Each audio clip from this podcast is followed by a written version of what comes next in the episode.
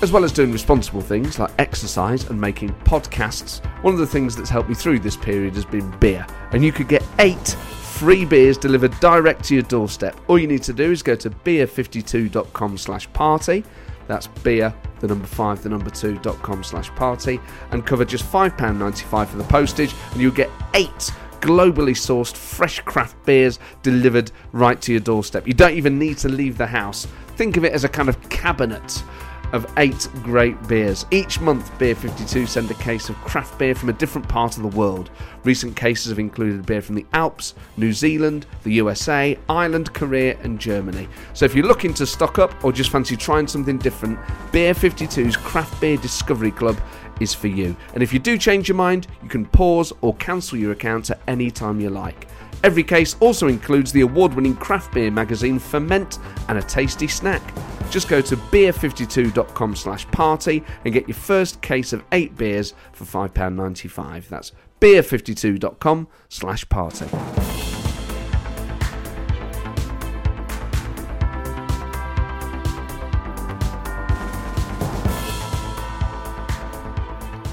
Hello and welcome to the political party. I hope you're keeping well. It feels like ages since the last episode, even though it's only been about nine days. Obviously, I'm trying to do these when I can, so that means some weeks I'm doing one, other weeks two or three. So then, when it's only one a week, oh my word! It was. It felt like going back to school after the six weeks holidays. It felt like I hadn't done it for ages. Um, and what an episode this is! I've had today's guest on the show before, and you know, there are certain guests that you remember real details about, and I, it was one of the live shows that I had David Lammy on before. He is one of the most energetic guests I've ever had on. He has so, he's just full of beans, and you always leave feeling better and feeling more optimistic and just feeling happier about the world. And every guest has a different effect, but all of them it's oh, and I've talked about this before. It's just such an invigorating experience having a really good political conversation with someone, particularly someone who's in, you know, the positions that a lot of my guests are in, with the experience that a lot of them have. But David Lammy specifically always cheers me up. Not that I necessarily need cheering up, but uh, you know, given the news of the last few weeks, I think all of us need a bit of a lift. And my word, will you get it from this uh, conversation? Um, I booked David to come on the show weeks ago because I was reading his book Tribes, which is superb, and I will put a link um, where you can buy it into the um, into the show notes. So if you click on however you consume this podcast, within the notes of it, there will be a link uh, to buy his book. Um, and it's brilliant. It talks about his history, about his identity, and about some of the solutions uh, to the divided society um, that we find ourselves in. There's some remarkable stories in there, and we talk about so much stuff. We also explore Englishness as opposed to Britishness and the distinctions within those things, and which he identifies with more, and also Labour's relationship with those things. Um, and just a load more stuff in between. And of course, we talk about the Black Lives Matter movement and the protests in the wake of the murder of George Floyd. So we talk about a whole load of things, but he is just so charismatic, so energetic, and just I left just feeling so much better. In a, in a, you know, the last few weeks have been so emotional and and so distressing, and I can't imagine now, and I'm saying that as a white guy, I can't imagine how it feels for others. But this just, oh my word. Um, and it's so good to have him in a senior position on the front bench. In fact, that's what we, we start off by talking. Um, it's my first question to him that now that he's Shadow Justice Secretary and Shadow Lord Chancellor, um, how good it must feel after so many years to finally be valued by a Labour leader. Well, look, I, the first thing is actually, as you said that, Shadow Lord Chancellor. I, I, you know, it's it's a bit bizarre. It makes me think of being back at school and sort of people like Cardinal Wolsey and you know fancy tights and codpiece yeah. stuff. Is that, is, that, is that what attracted you to it? it's not. Was that a condition of the job? Oh, oh, oh dear, I've got people listening now, wincing at the image. but you'll understand, it's just not, not quite how I imagined myself in this sort of august, ancient role. Um, Look, I guess uh, it it was strange standing at the dispatch box. Right, I haven't stood at the dispatch box in the House of Commons for a decade, a long time. That's incredible. You know, you, you know my usual spot right at the back, uh, and I looked up at my spot and I had this pang of, oh, you know, that's my seat. What am I doing here? But but the view is nicer at the front. Um, uh, Lindsay Hoyle, the speaker, was very very sweet uh, and welcomed me to the spot. And actually, it's been great. And the reason it's been great is a couple of things. One, um, it's actually fantastic to be part of the leadership team of the Labour Party. Um, and actually, Keir is proving to be a fantastic boss. Uh, this is not just to do with the um, the way he's running the Labour Party, but he rings you up, he sends you texts, he wants your view, uh, and he's one of those bosses where you you sort of you know, uh, you know, I'm having a phone call with him at three o'clock on a Saturday afternoon, and I'm thinking, you know, wow, you know, you know, I'm on GMTV, and he says, "I saw you on GMTV," and that, Piers Morgan. Does this guy sleep? you know, he knows what I'm up to. Um, so, you know, it, it, it, it's it's great, and it's a fresh start, and it's an important period, massively important period. Um, so much going on. I mean, just relentless, and and and I feel like the Labour Party is right in the thick of it, and we're you know we're in with a shot after a period where we felt, you know, very far at the back of the queue. It's just remarkable. And it's been so frustrating. And you're one of so many talents that have effectively been over- overlooked for the best part of a decade. It's been so frustrating when, you know, I've had my frustrations with the Labour Party and with other mainstream parties as well. And one of the main frustrations has been a lack of promoting really high quality talent. And it feels like under Keir Starmer, some of those talents that had been perhaps overlooked or not properly used are, are getting some of the recognition they deserved and, and, and you're definitely at the top of that list i mean do you think the two of you connect not just politically but you've both got a legal background i mean does that does that help the relationship do you think it, it does you know like for example i asked Keir uh, three years ago or four years ago when i was asked by david cameron to do my review on the criminal justice system and the problems of disproportionality in the criminal justice system, I remember ringing up Keir and saying, Keir, will you be on my advisory board? I need help. And I met with him several times and he really gave me a great steer. Um, now, you know, so we go back a few years, which is really nice. And of course, he's able to ring me up this week and say, look, what they've they done about the criminal justice view? Am I right? Has he not done this? Has he not done that? And uh, so that that's that's really effective. Of course, we're both we're both lawyers, so we could, you know, he, he certainly has a sense of the issues in in, in my brief. I, I was really pleased to, to be vice chair of his campaign. I mean, he's new to the political world, but as you know, Matt, that can be a massive asset in politics because you don't have the baggage. I've, got, I've been here 20 years, I've got a lot of baggage. Uh, he hasn't quite got the baggage. You know, there's something fresh and there's something possible, isn't there? Um, and, and actually, if you think about, you know, Tony Blair in, in 1994, he'd been I in politics do. a while. I know you do that, hiding for him. Uh, but again, he didn't have the baggage. You think about Barack Obama, you think about young John F. Kennedy, there are these individuals that sort of arrive. And I mean, even actually Margaret Thatcher, it, you know, they can arrive on the scene and, and do something because they're not quite beholden to others in the way that, that those of us, those old lags that have been around for ages are. Well, you say that. I wonder actually whether you're a good example of this because by not being in the shadow cabinet, and as frustration, uh, frustrating as that's been for people like me to, to see, and I'm sure it's been more frustrating for you um, to, to be you know, in Parliament and not have your talent effectively recognised by by previous Labour leaders.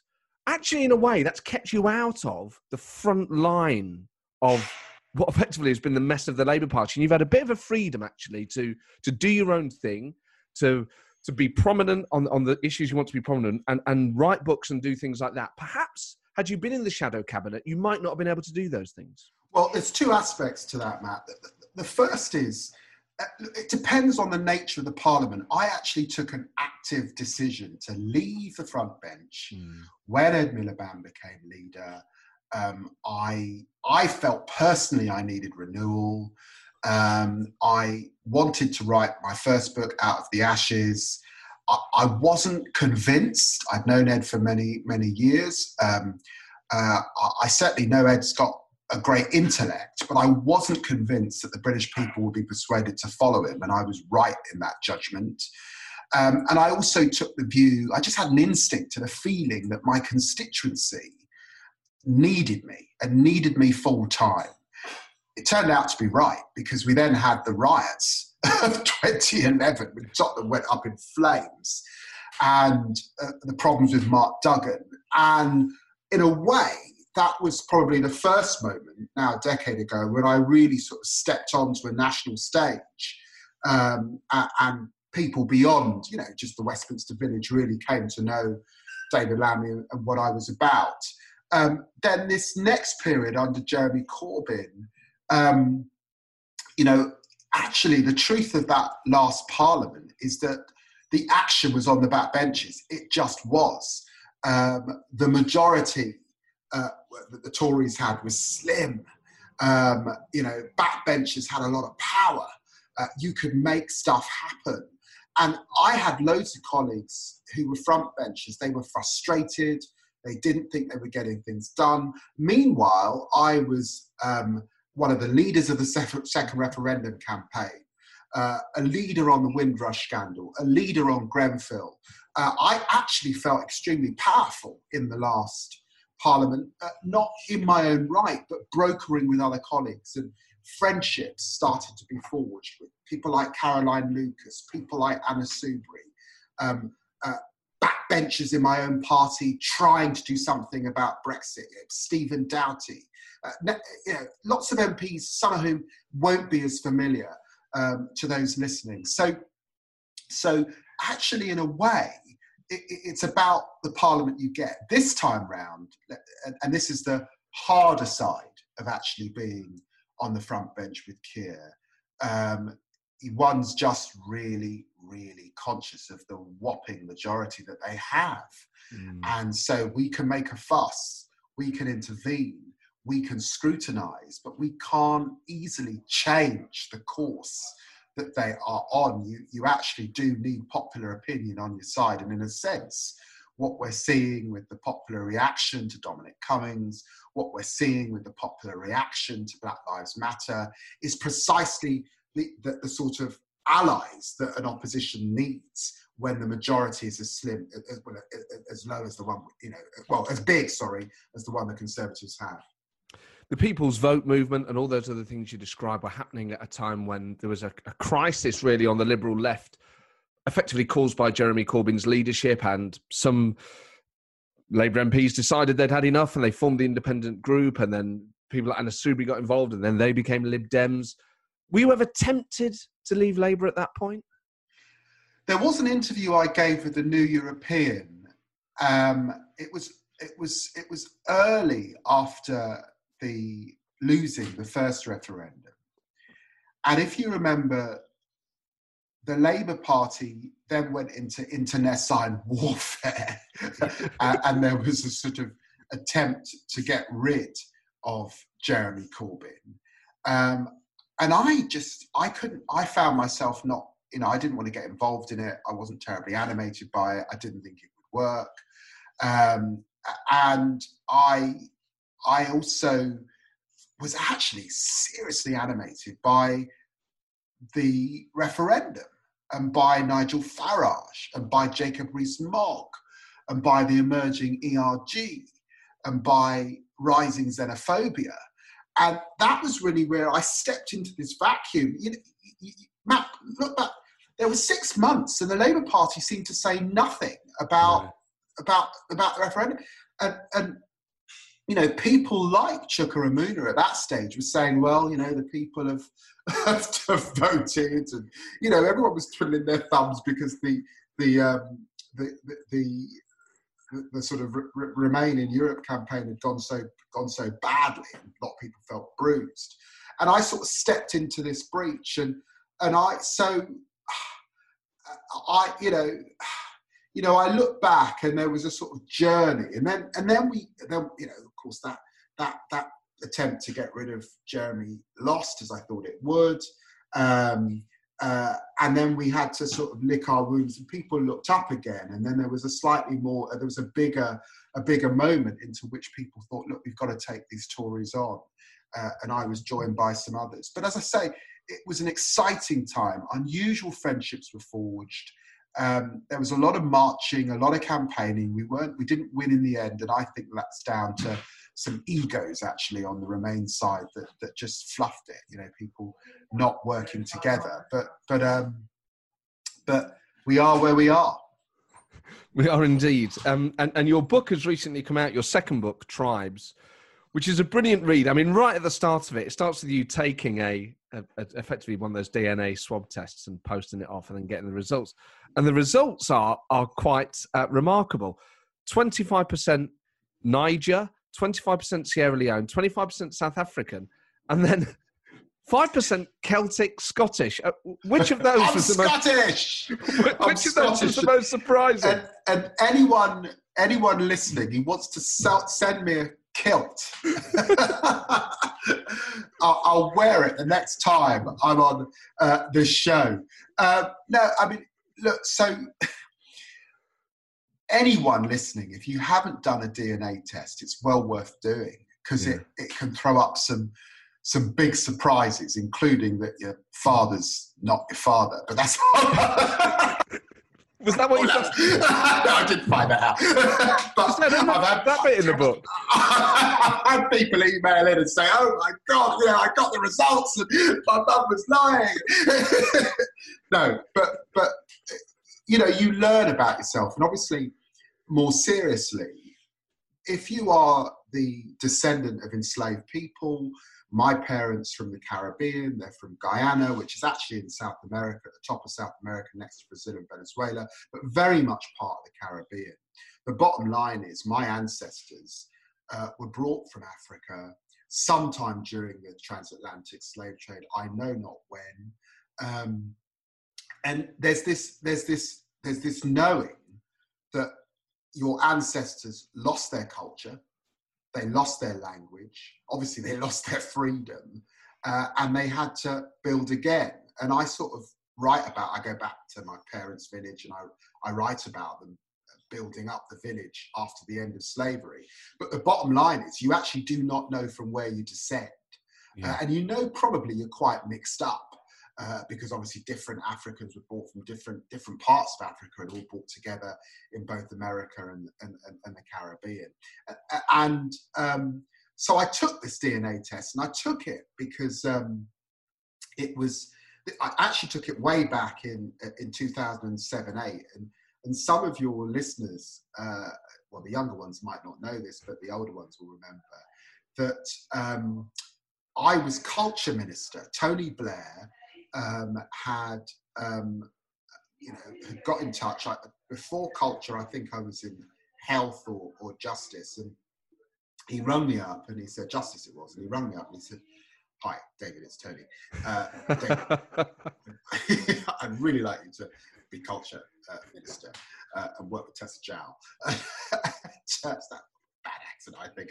Um, and um, well, David, I, what I want you to do, frankly, it's not just work with Tessa in terms of culture, but it's about giving people a labour view, frankly, of the arts and of culture and its relevance now, not only to our history, but indeed to a modern society. Was it something like that? It was exactly like that. It's all coming back to me. It's all coming back to me. you whisper in my ear late at night, that. um, so, um, and basically, he said, um, there's a big job to do with the commemoration of the bicentenary of the end of the slave trade.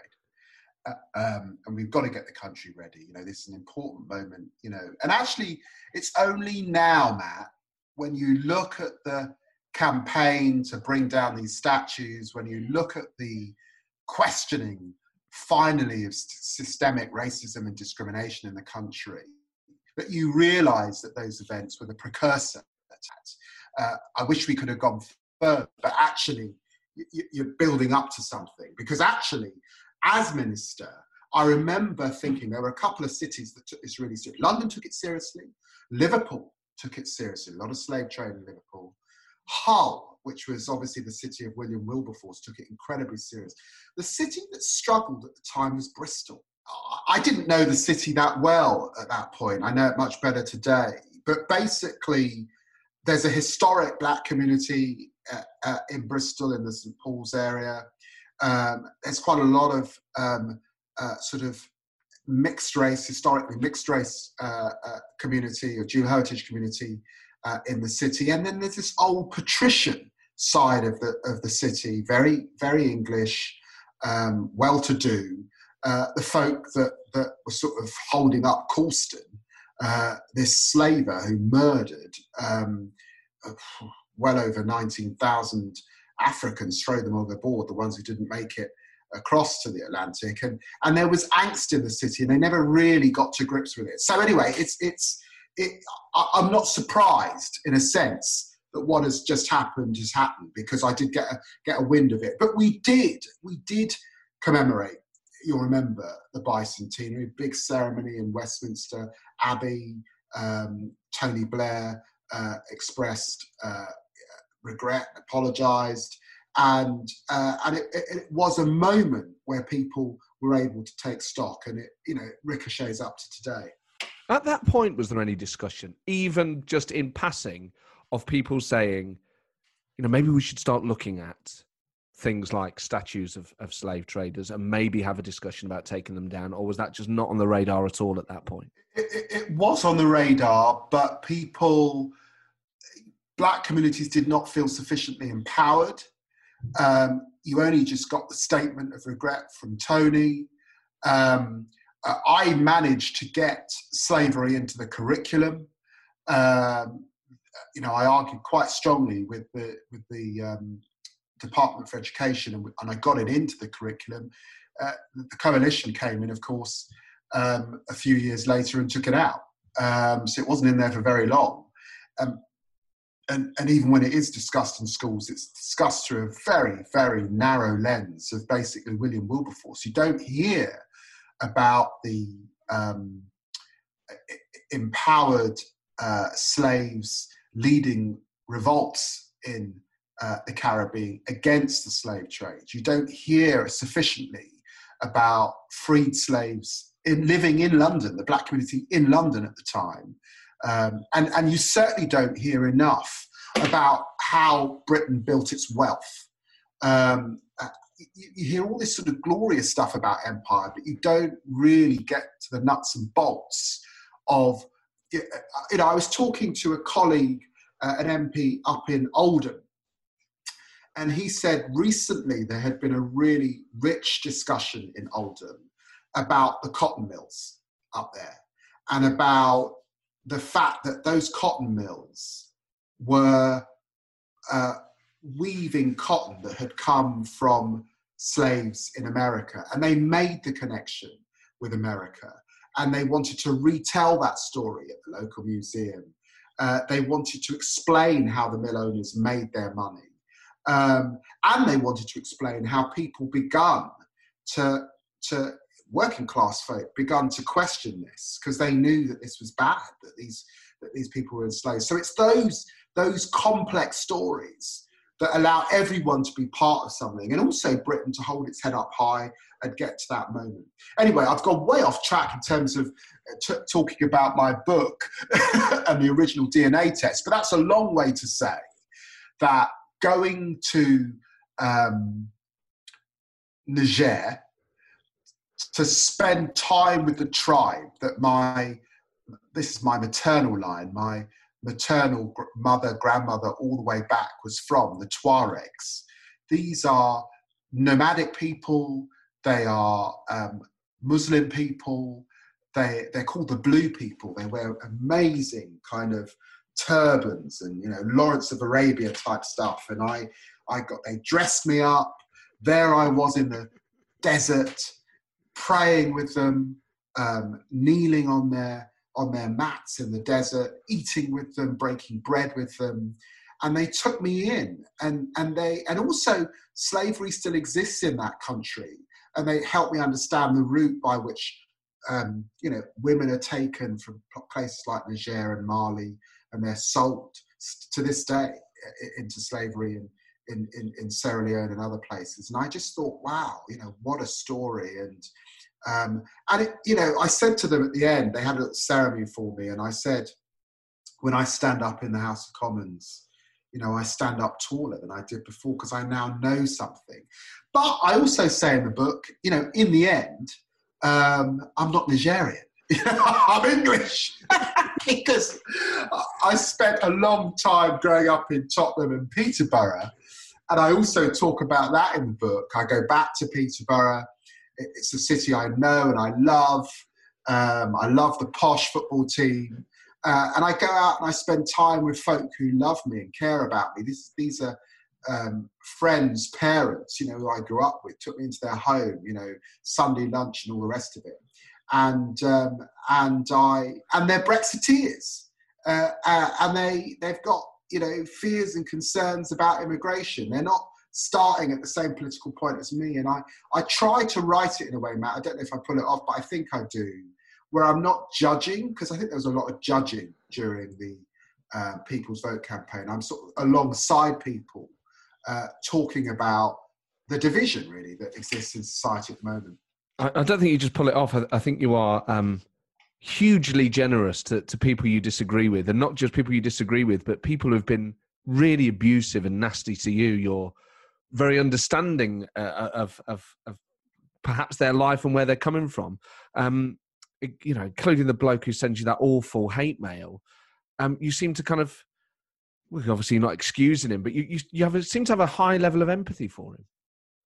Well, there's a so the beginning of the book is my journey. It's Peterborough, it's Tottenham, it's the Caribbean, it's it's Niger, and then the middle of the book, I get into the sort of sticky issues. Um, and in the chapter you're referring to, the issue is loneliness. And you know, in the back of my mind, I was thinking of Jo Cox in so many ways. She was a champion of, of, of us thinking of loneliness. And I, had, I spent a little time with, with Brendan Cox actually. But I also was thinking about the hate that killed her. Mm. Uh, and I get these death threats, I get these horrendous racist um, emails, letters, uh, tweets, social media posts. Uh, often we have to engage the police. Uh, and I and, and in one case, the case I describe, you know, I go up to Wolverhampton where this uh, uh, individual that's not just abused me, actually abused five other MPs as well, um, is on trial um, and, you know, I, I wanted to look him in the eyes. And, you know, what I see is a pathetic figure who's lonely and depressed and has turned in on himself. And we're sitting in this court in Wolverhampton. I'm there. Um, and, you know, the prosecutor is Asian, his lawyer is Muslim. you know, there's a lot of irony in this room, um, it, uh, uh, and um, and I, you know, I, I, write about his loneliness. I connect it to what's going on, how people are disappearing into these terrible silos into which they can be seduced by extremism. And also in that chapter, I talk about when I was lonely. I was lonely at a time in my life when I actually I should have been on on a, on a high. You know, I'd gone to Harvard uh, best university in the world. I'd, I was I was a young lawyer in California, LA law, you know, look, office looking over the Pacific. Wow. Um, I was on, a, I was earning a lot of money, uh, uh, uh, you know, at a very young age, and I was really lonely, and I was depressed, and I was missing home a lot. California's miles and miles away from London, you know, just yeah. miles away. Um, And actually, I ended up on antidepressants, and I write about that period, you know, in my life. And I also write about another uh, young man in the book uh, who I come across through his uncle, who is young, he's Muslim, he's growing up um, uh, in Birmingham, and he ends up joining ISIS and is, you know, devastating his his family and his parents. And again, it's this it's this theme of loneliness. So. Uh, social media, the silos, and that that I hope that chapter feels very. It's a modern take on what's going on uh, in so many ways. And then the next chapter is about identity politics, and which is a sort of big issue of our times, and the criticism that people like me get for raising issues of race um, for standing up for minorities, uh, the way in which uh, people like Farage, Boris, and others have marshaled white working class communities, not in their entirety, but in part, to say, what about my identity? The way in which we have these debates about trans rights. Um, and I suppose in that chapter, what I say is look, the big story of the 20th century is all these folk at the beginning of the century, um, gay, women, ethnic minorities, not able to self actualize, to be who they want to be at the beginning of that century. It's because of the Labour Party that working men were able to sort of hang on a minute, let's have a few rights and challenge their bosses. Um, people like Harvey Milk leading um, gay men and women through pride to by the end of the 20th century having some rights. And of course, people like Martin Luther King, Mandela, and others, uh, Gandhi, uh, black and brown people. And actually, what's strange is here we are at the 20, beginning of the 21st century, and there's a bunch of men like Nigel Farage and Donald Trump saying, hang on a minute, you're playing identity politics when for the most of the 20th, most of modern history, there was only one identity that mattered, and it was yours. Surprise, surprise. You know.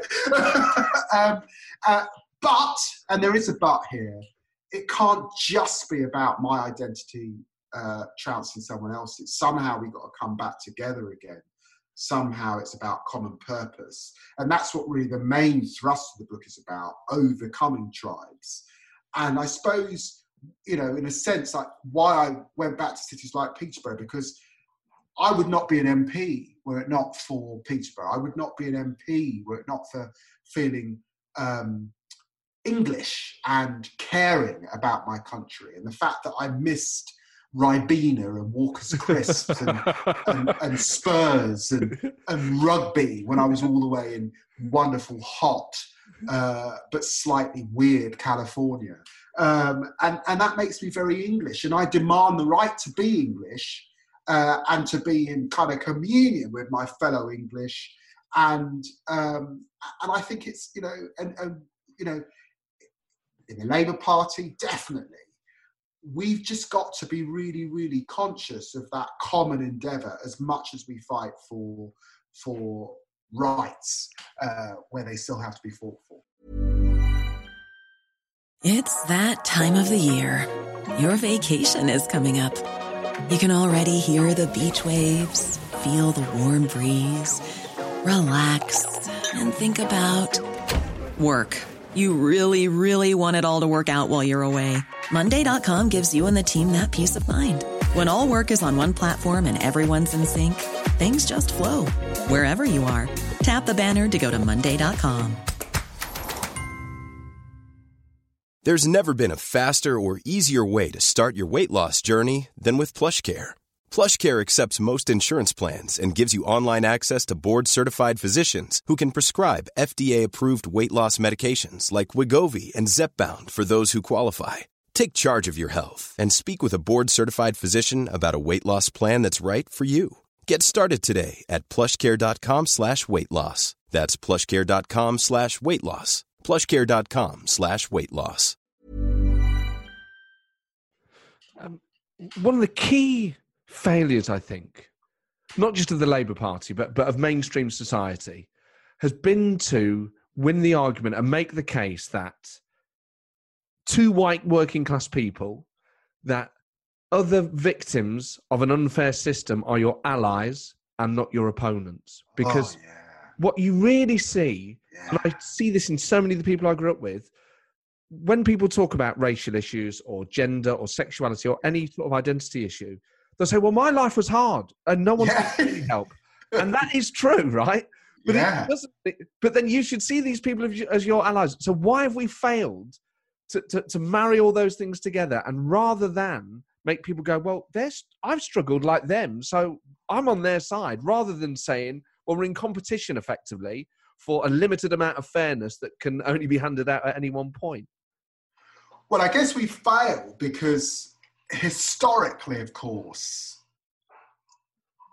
if if you like, if if race is the original sin of America, then class is the original sin of uh, Britain and the UK, right?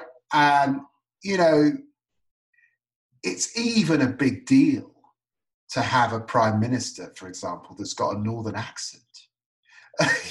you know, um, uh, and so, and there's something about the way that class structures worked in Britain um, that was quite, you know, insidious and pernicious. So you did have with the landed aristocrat and gentry a kind of noblesse oblige. You know, you see it on Downton Abbey, uh, where you know he is trying to sort of take care. It's like the proto welfare state, Yes. uh, but he has all the privileges. But he does grant privileges to to to the butler and the maid and the and and and and the, and the town or village that he sort of supports. Um, and I guess um, you know our two major parties represent that struggle. But it's important to remember that Labour Party was only in power for 22 years in the 20th century. I mean, that's a tiny amount of time. Yeah. And in this 21st century, we had power for 10. So, you know, we are young in terms of the national psyche and consciousness, uh, which is why we have to sh- tread shrewdly with our leaders. And we have to kind of understand that. We, we all want to go fast. I want to go fast. And, and this is an accelerated moment. When I see Black Lives Matter and what's happened with George Floyd, there's a moment of rapid acceleration. You know, I was on Question Time um, the other day uh, after George Floyd, and I I said, you know, we've got to do something about structural racism, and it can't just be for black people to keep making the case for this.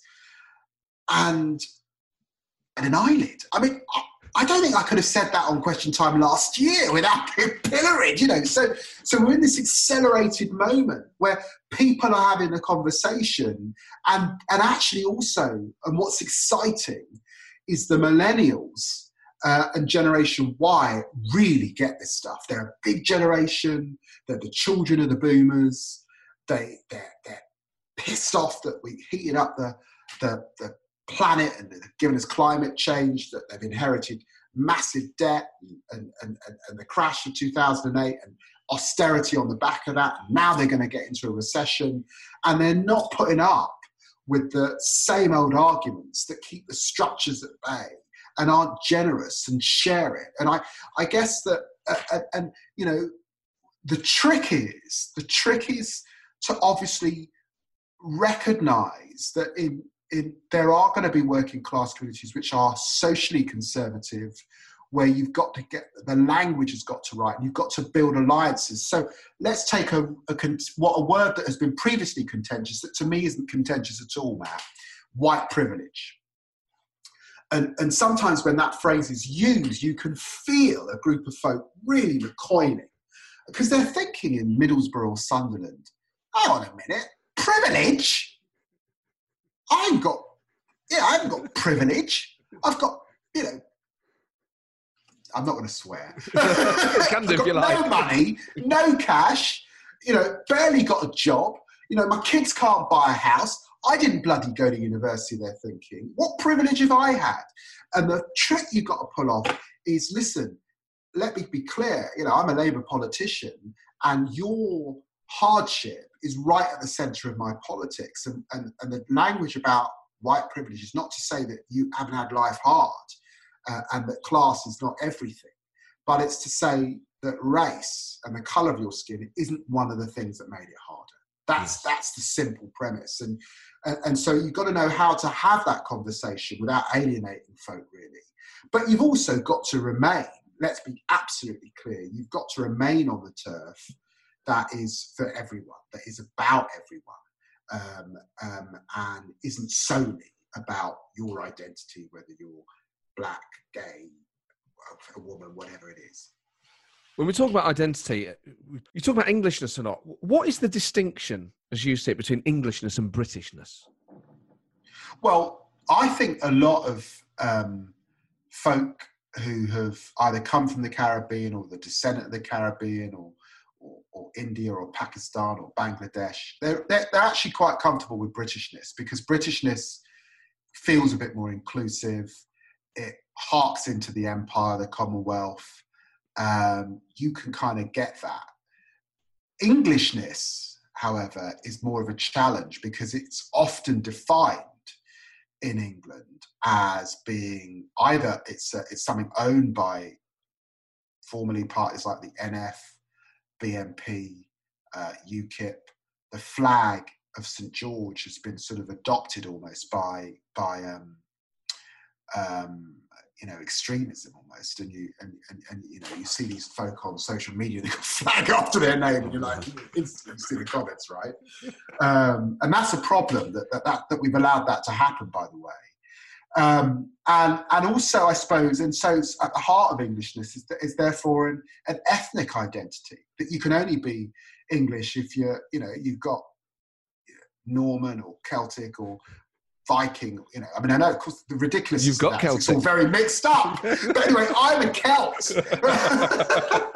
uh, in this sense, Scottish. Um, uh, but but but no. So I think, but I demand to be English because, I, and I talk about this in the book because, in the end, in terms of my humour, in terms of the things that make me laugh and the comedy I grew up with, um, uh, even the stuff that's really not politically correct now, like Dick Emery or Benny Hill.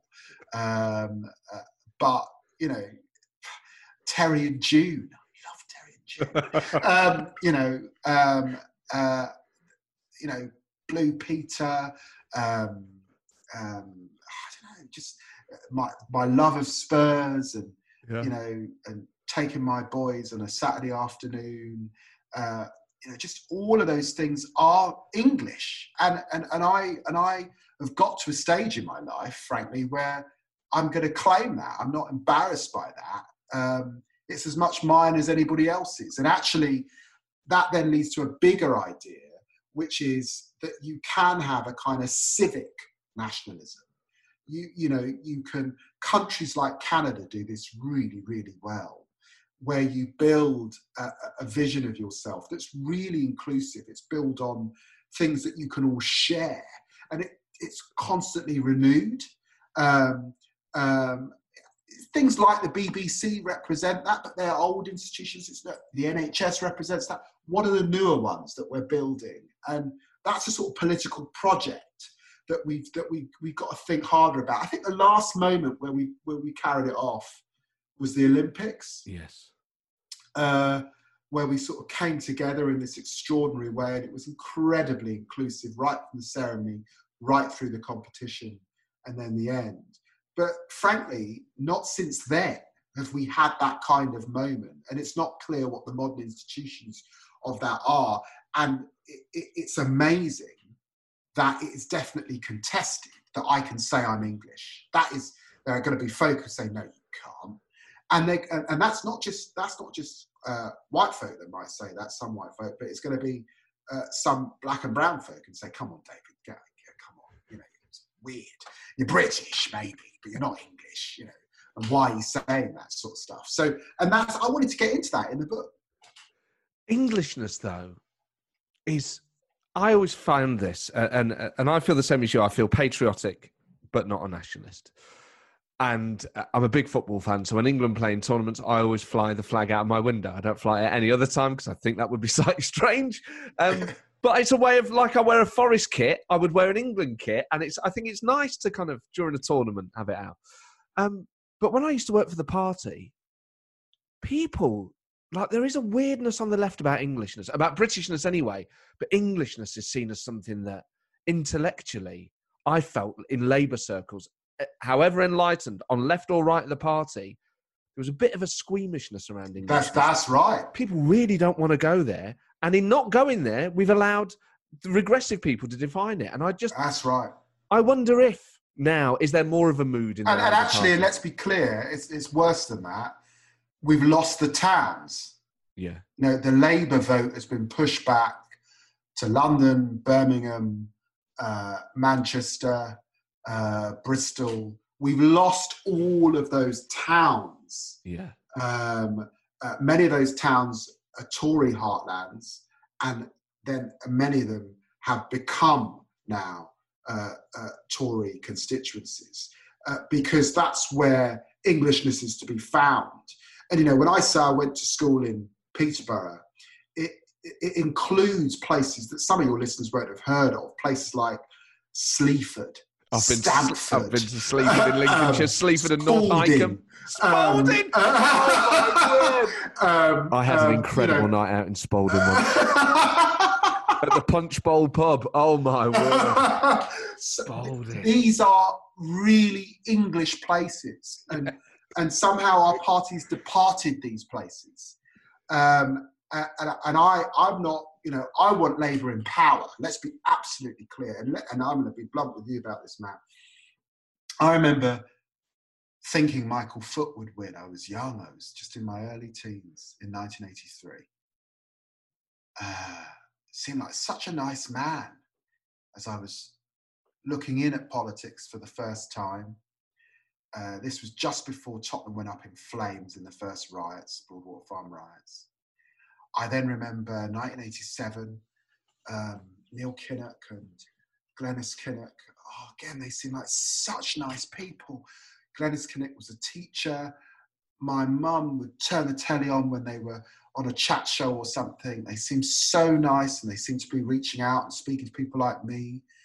Uh, by 1992, uh, Margaret Thatcher really sort of dominating the scene. And uh, again, you know, and I couldn't believe it. You know, I could not believe that we did not win those elections voting for my for the first time.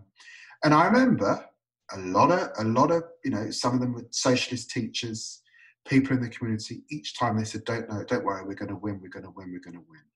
And but I also remember, to put it bluntly, how when we lost, it wasn't them that suffered; Yeah. it was me and the community that I was in. We were shafted. We got no money. We got no. Got, no one seemed to care. After the Tottenham riots, Tottenham was sort of left to flounder on its own. You know, we got barely any support at all. And that taught me something. And then obviously I went off to school in Peterborough. It taught me that basically, listen, mate, this is a coalition here. This is a coalition of interests. um, and places like Peterborough, we've got to win. And it's a broad church. And politics is about compromise. It's not just about your point of view. And I've never, ever believed uh, that. And I write about this in the book.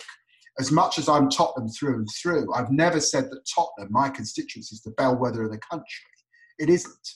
Um, the medium has got to be found somewhere between Tottenham and Peterborough. When we take both those places, we're in power. you know, we're in business, right? And, and that matters to me.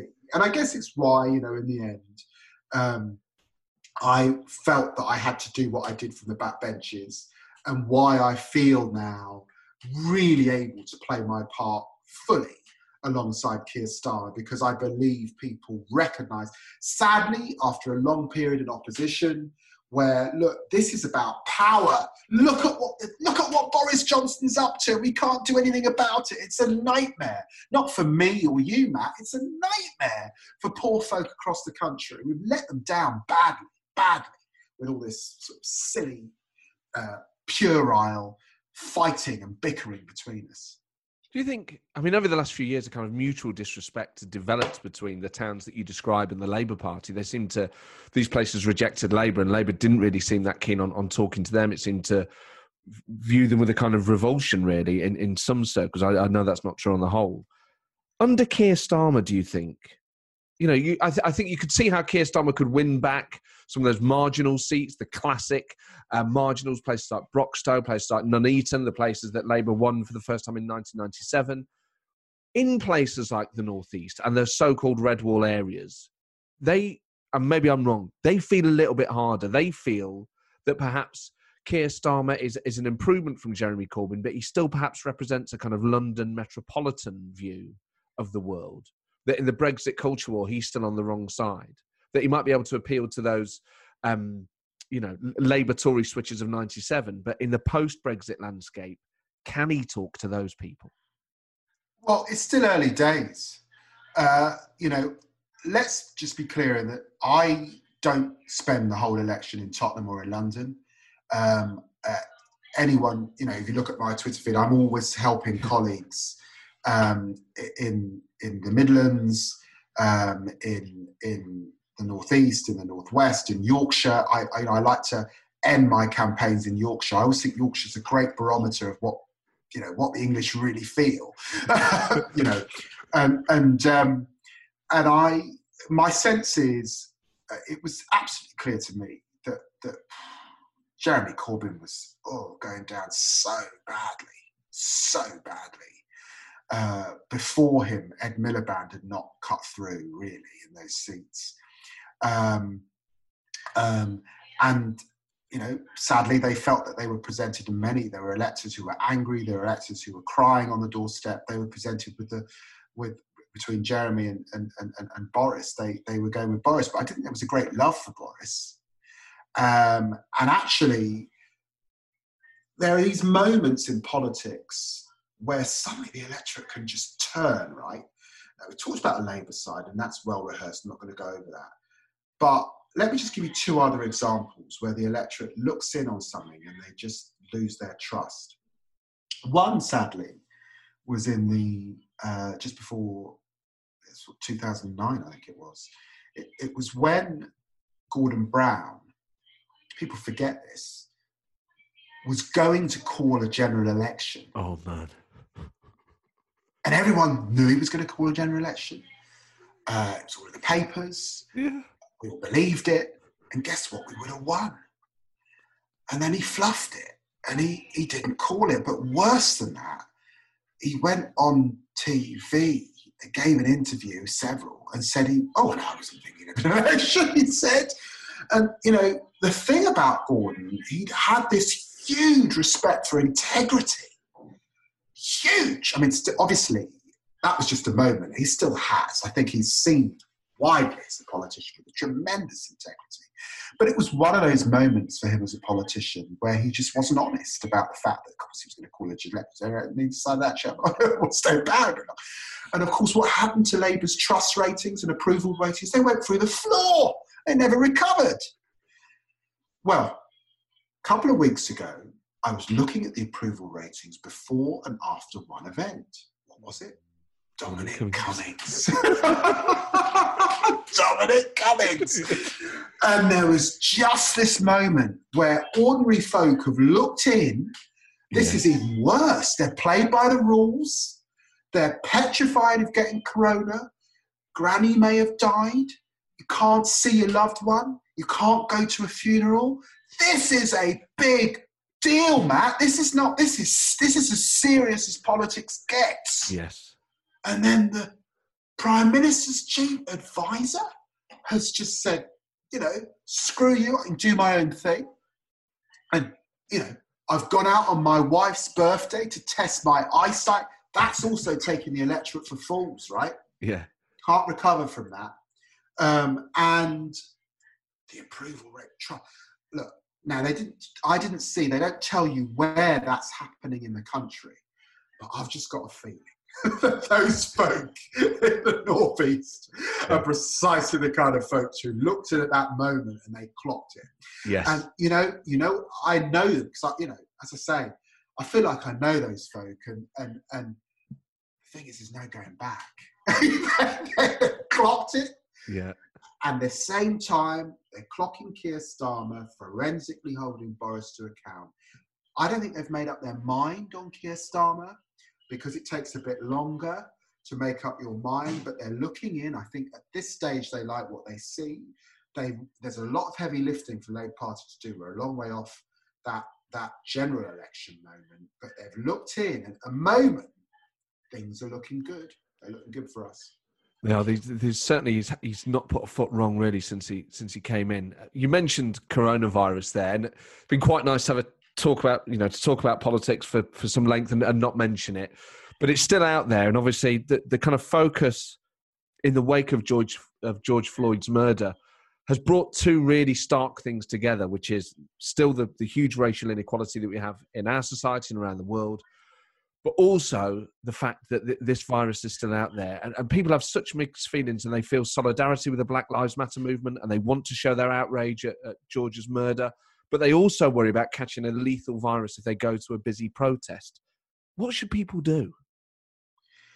Well, the first thing to say to the protesters, and I obviously, you know, I've talked about these issues, I've raised these issues, I've been on the media in the last few weeks, I've uh, trying to to explain why statues like Colston are wrong. Why, you know, why has the government done nothing about my review? You know, they into the criminal justice system, all of that stuff.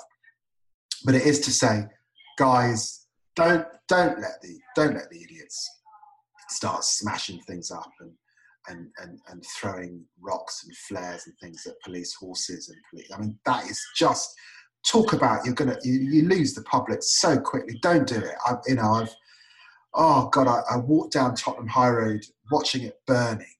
You know, do you know what? You, you want to make a statement about Black Lives Matter? Imagine black folk just sitting in Whitehall. Just sit down. Yes. And have your allies with you. Yeah, all those young millennials. Just, just, just sit down in the street Shut the streets, civil disobedience. Gandhi showed us how to do. You haven't got to smash a thing. You can sit in silence. The power of that would cut through, right through. Um, so there's no need for violence, is the first thing. You want to keep people with you. And then I think for folk who are sitting in some of those towns, remember in those towns, populations are slightly older. A lot of the young folk have left. These are working people and they're petrified of this corona. It, it, it's sweeping through their care homes and killing people left, right, and centre. They're desperate for the government to win, to do well, uh, and petrified the government isn't. They're seeing the figures. They're used to Great Britain being great, and they can see that Great Britain is far from great on the death figures. So I, I recognise that. But I think what we should be saying is, listen, Boris Johnson could could stop these protests in a heartbeat just by doing stuff. Call him to number 10, the leaders of the Black Lives Matter. Implement my criminal justice review. Um, this is a civil rights moment. Does it, it, I don't think it needs more reviews, by the way, and more, more, and more, and more, and more, um, you know, inquiries. It just needs action. You know, do some stuff. Look at Windrush. Look at those poor folk Everyone in Britain sees those four treated like terribly. And only 60 of them have got any compensation. Yeah. It's an outrage. Do some stuff. And what you know, and he he could bring these protests to an end just by acting and not the rhetoric and doing nothing. And it's his responsibility to bring them to an end, not, not Labour's responsibility to, do, to bring it to an end, or the protesters' responsibility. Actually, just do some shit, basically. But what should those of us who who want to be allies of the movement, you know, going on marches obviously a sort of proud tradition on the left, and you know, you and I have been on plenty of marches in our lives. It's the sort of march so many of us would want to be on, but are scared of getting a lethal virus. I mean, I, and then you feel if you're not on the march, you're not a good enough ally. It's really yeah, and, and we've got to be careful here because there's a lot of young people on the march. uh, who props in their heads, I'm not going to die corona. You know, they're thinking. Um, I've said, look, for God's sake, you do it. You know, take your sanitizer, wear gloves, wear your mask, socially distance. I'd say to the organisers, you can actually organise protests by just having people stop, stand still, silence. It, it, it, can be done in a way that's hugely dignified and hugely cuts through. And I think a little bit more thought um, um, should be given to that. But I also say this, Matt, you'll understand this. Let's just go back to the beginning of the 20th century. Let's think of, I'm going to start getting emotional as I say this to you. Let's think of those Jarrow marches marching down from the northeast to London. Let's think of those women throwing themselves in front of horses and those suffragettes fighting for the not just the right to vote, for the dignity of being seen as a human being. Let's think of Mandela and the protests that you know you and I would have been part of against apartheid. Let, us think of Martin Luther King.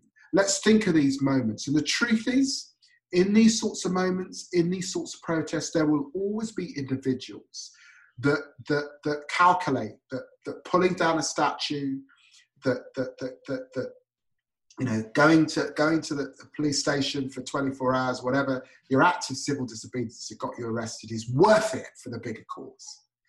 Uh, you know you, you know the risk. It's worth it for the bigger cause, and um, uh, those moments, history tends to look back and praise those individuals. Um, David. Oh, yeah, I mean, it was superb. okay. Just superb. And uh, but we could have carried on talking for hours.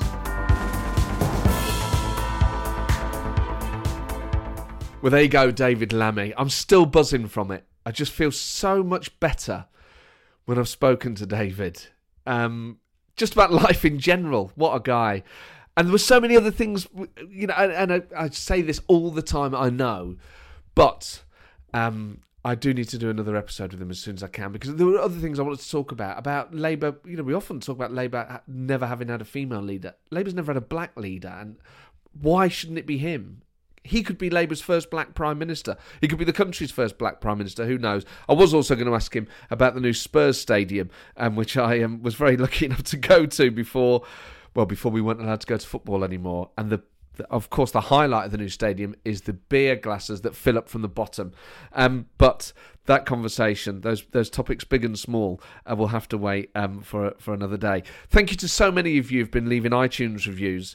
Um, it just really helps other people find it. So thank you. And if you get the time, please do do that. And thank you for your emails. Email the show, politicalpartypodcast at gmail.com.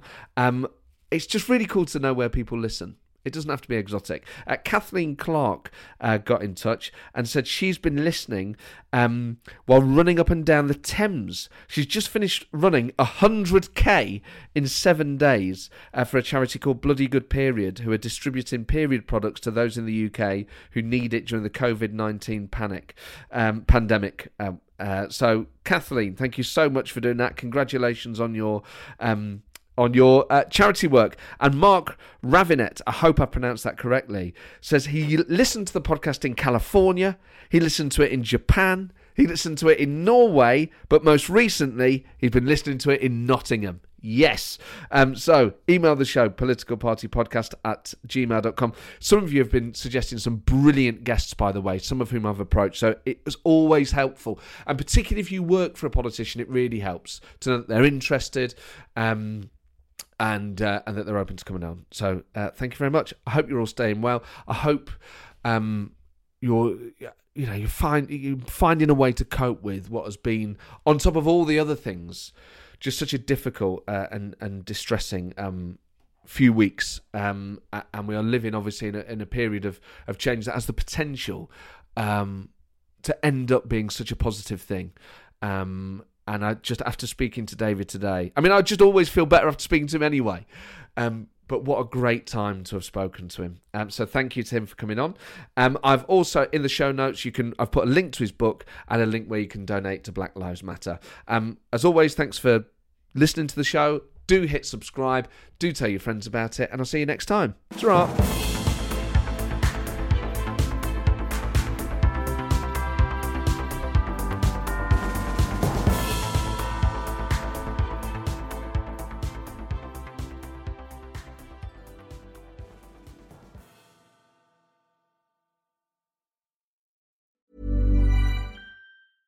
Even when we're on a budget, we still deserve nice things. Quince is a place to scoop up stunning high-end goods for 50 to 80% less than similar brands. They have buttery soft cashmere sweaters starting at $50, luxurious Italian leather bags, and so much more. Plus, Quince only works with factories that use safe, ethical, and responsible manufacturing. Get the high-end goods you'll love without the high price tag with Quince. Go to quince.com slash style for free shipping and 365-day returns.